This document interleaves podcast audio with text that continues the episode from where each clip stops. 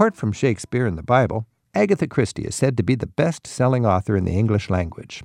She wrote dozens of mystery novels and short story collections. And though she died in 1976, a new work of hers was published just a few years ago.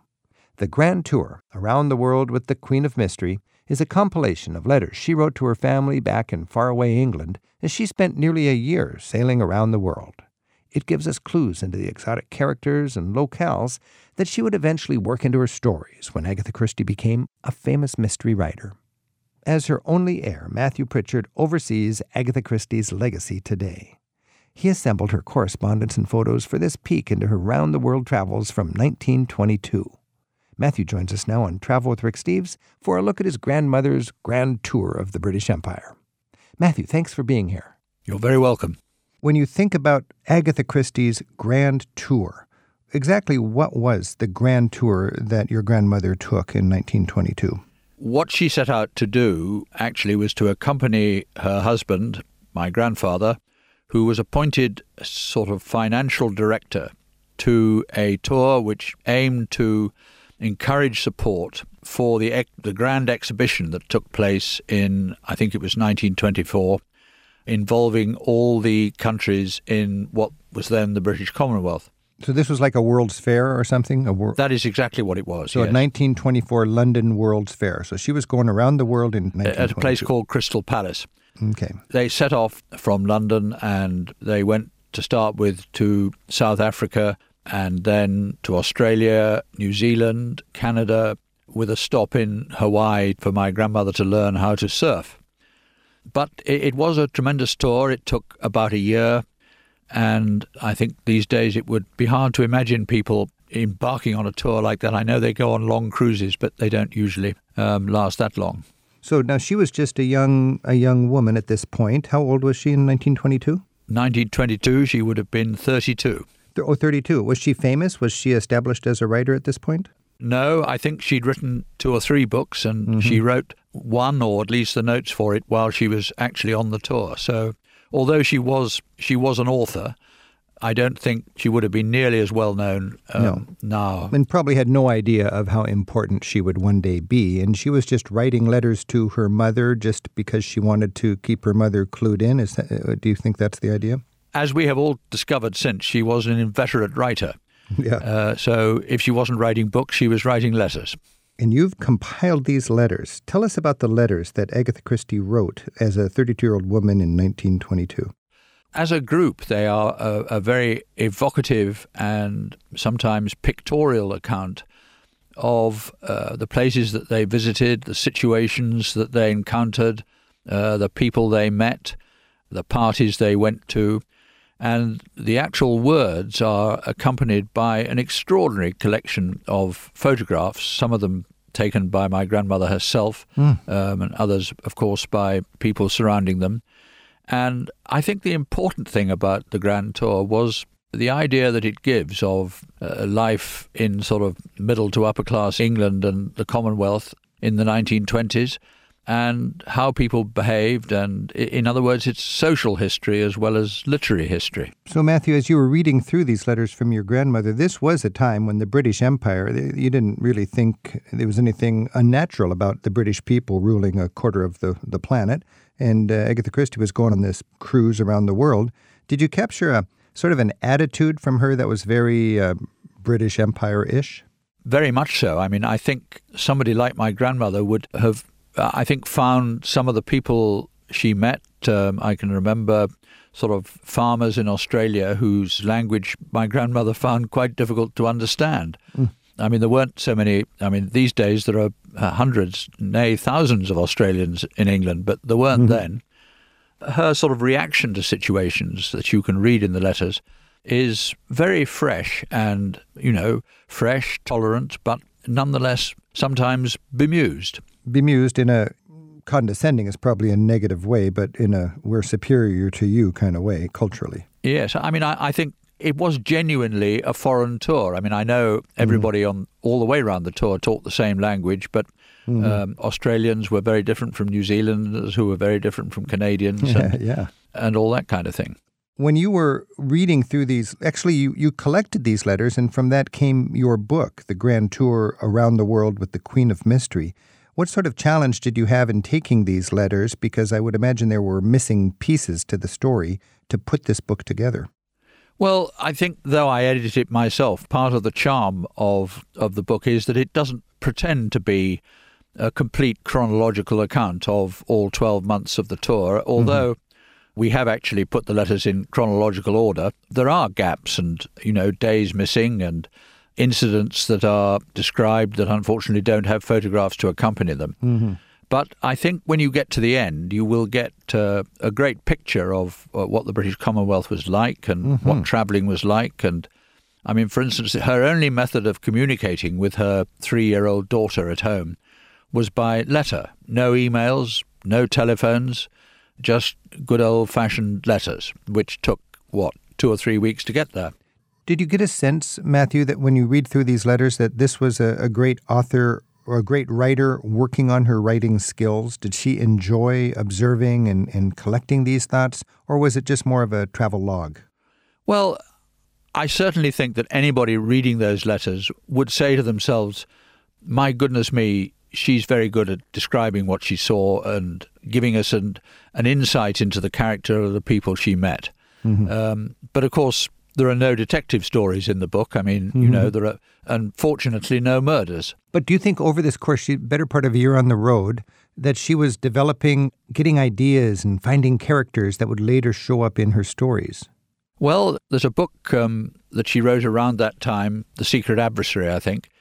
No, it wasn't. It was called The Man in the Brown Suit. Okay. And all I can tell you without revealing the plot is that the murderer in The Man in the Brown Suit was actually on board the ship with my grandmother.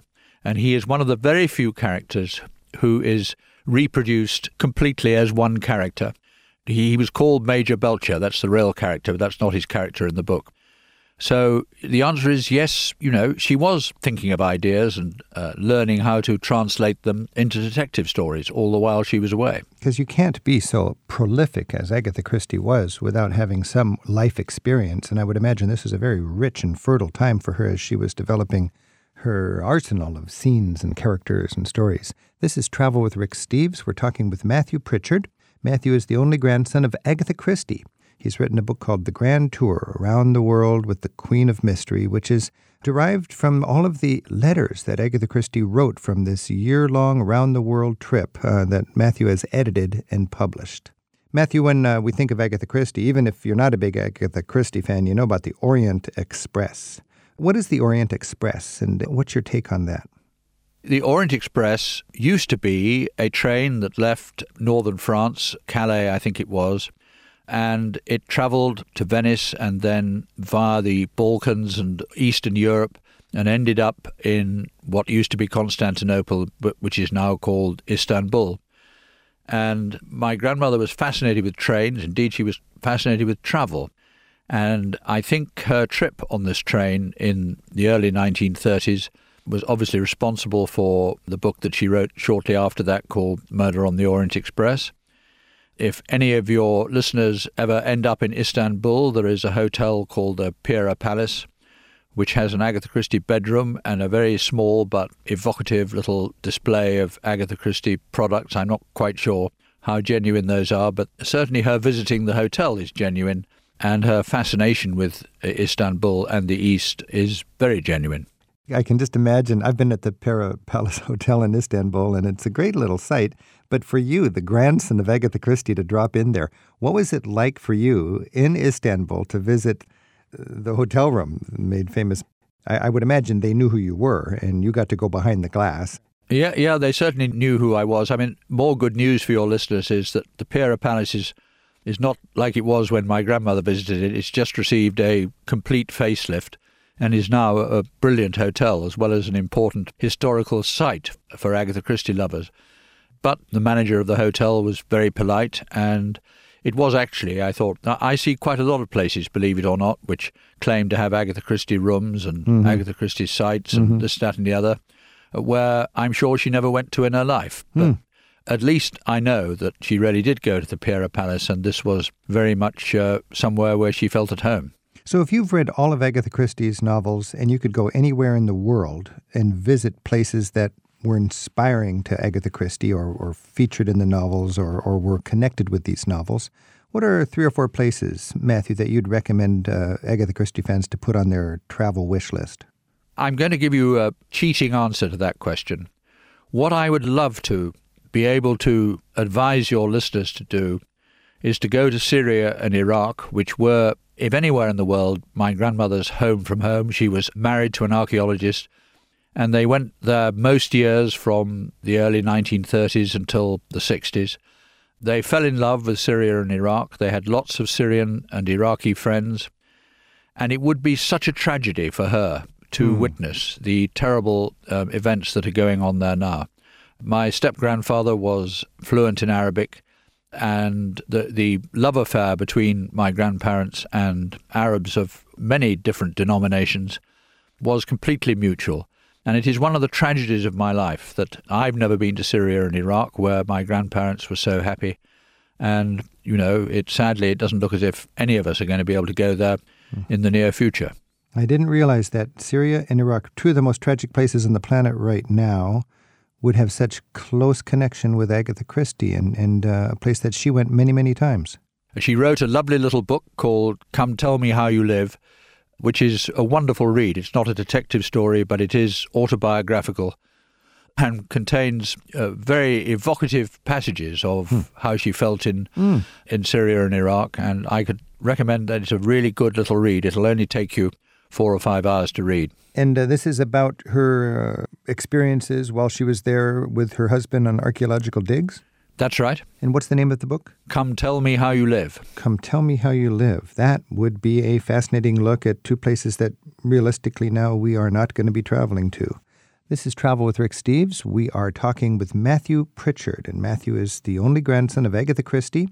His responsibility is taking care of the heritage of Agatha Christie and all the things that come with that. Uh, uh, family estate at Greenway in the south of England is now run by the National Trust, and, and that would be a very important site to check out. Every September, there's an Agatha Christie uh, International Festival in uh, Torquay, which is in the south of England. And if you're an Agatha Christie fan heading off to England in the fall, uh, that would be a week long festival that would be well worth checking out. So, what is your role now with the heritage of, of Agatha Christie? It's pretty wide ranging. I mean, I suppose what takes up most of my time is the sort of commercial managing of the property, the worldwide film and TV rights, publishing rights, and all the modern things that emanate from them. That is, so to speak, the business side. But in some ways, the most intriguing side is the sort of heritage and the legacy. At home, I have a coach house behind my house, which contains the Agatha Christie archive, which contains all her notebooks and mm. all sorts of photographs all the way through her life. Uh, amongst other things, apart from being an author, she was a very accomplished photographer, so we have lots of photographs, many of them taken by herself. My life is spent dealing with a person who I think was almost unique in the 20th century, not only being, a, as you've said, a best selling author, but having so many accomplishments as well uh, one of which, incidentally, was being a very charming, accommodating, and loving grandmother. Mathew, I was reading about you discovering these tapes that your grandmother dictated for her last memoirs, uh, apparently in the attic of the Greenway house. Can you tell us about that and how that helped you with your work? After my mother sadly died about 10 years ago, it was one of my first duties to go over all the cardboard boxes that were in Greenway, which some of them, you know, held a good deal of rubbish, but sometimes one came across a tremendous historical nugget, and one of them was these uh, tapes of the last third, roughly, of the autobiography that she published, was published just after she died. And that was, I think, particularly poignant because, as most of her fans know, she wasn't very good at giving interviews, so the, there isn't much available of her actual voice. And to have this you know, 16 or 17 hours of her voice, what 30 years as it then was um, after her death, was a great find. And we use excerpts of it now for various reasons. There's a lovely little piece concerning her invention of Miss Marple mm. and and all those kinds of things. But it was uh, it was a great find. Mathew, when, when I think of you having actually known your grandmother as a young boy and then reading through all of these letters that she wrote later as a, as a man who's in charge of taking care of her heritage, what did you learn about your grandmother from these letters that was different from your recollections of her as a little boy? Well, I'm not sure I learned anything that was very different. I think I learned to emphasize certain parts of her character that I knew existed. I mean, mm-hmm. first of all, I suppose enthusiasm the ability to listen to what other people said. I think she was the best listener I've ever met. Um, and goodness knows, in hmm. the society we live in now, we need listeners, don't we? A good listener. So, the most prolific and widely read author in, in so many ways was an expert listener. I think that is very thoughtful. And I'm sure there is a considerable connection between the two.